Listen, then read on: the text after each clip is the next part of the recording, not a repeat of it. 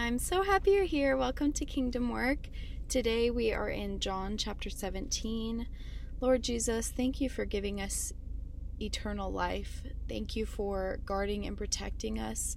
Thank you for providing us a way to navigate this world in which we live but don't belong to.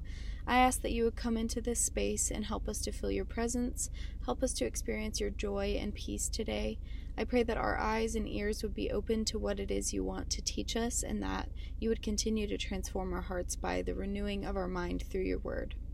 John chapter seventeen. After saying all these things, Jesus looked up to heaven and said, "Father, the hour has come.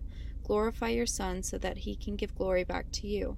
For you have given him authority over everyone. He gives eternal life to each one you have given him. And this is the way to have eternal life, to know you, the only true God, and Jesus Christ, the one you sent to earth.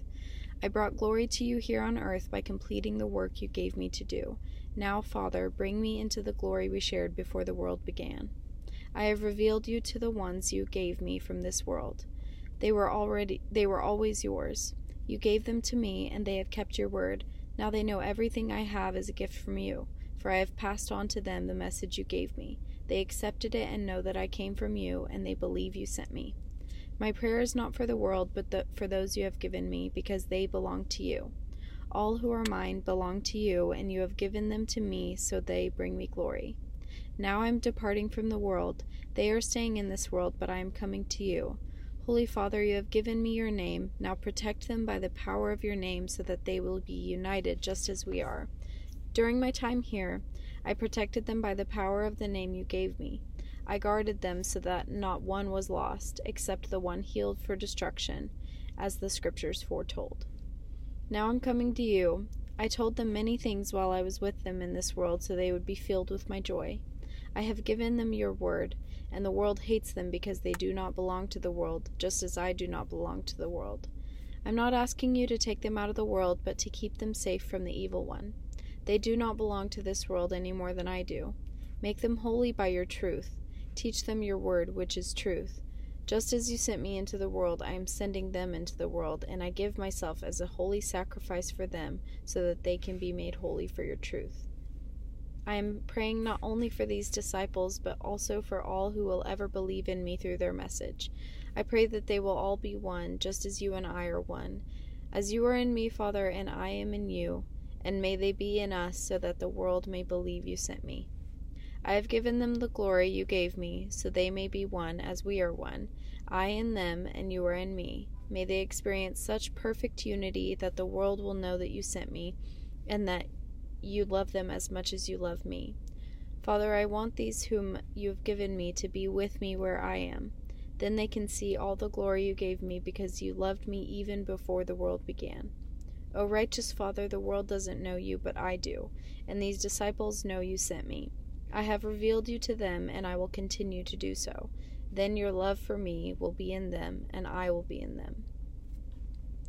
So what stands out to me in this chapter is when Jesus says in verse eleven, "Now I'm departing from the world. They," talking about us, "are staying in this world, but I am coming to you.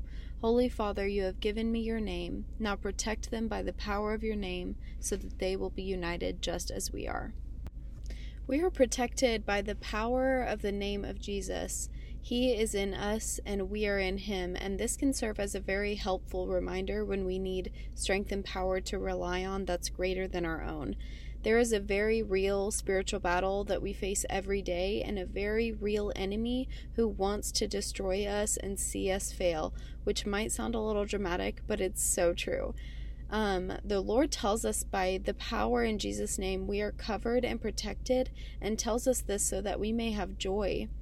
Also, verse nineteen, "And I have given myself as a holy sacrifice for them, so they can be made holy by your truth." And verse twenty-three, "I am in them, and you are in me. May they experience such perfect unity that the world will know you sent me, and that you love them as much as you love me." Wow. He wants us to experience perfect unity with Christ, so the world may know God loves them as much as he loves Jesus. So that each of us may know God loves us as much as he loves Jesus. My question for you today is, is there an area, well I have two, Is there an area of your life where you feel a lack of protection or security? And do you believe that God loves you as much as He says He does? Do you feel it deep in your soul how loved and cared for you are? You are so precious to Him, and He wants to give us His perfect love.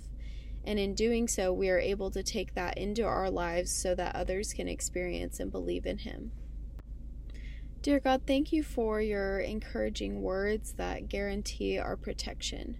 We know that it doesn't exempt us from hurt or brokenness, but we know that you are with us through any heartache we encounter, and we know that you are able to lift us up and carry us through the pain we face here on earth.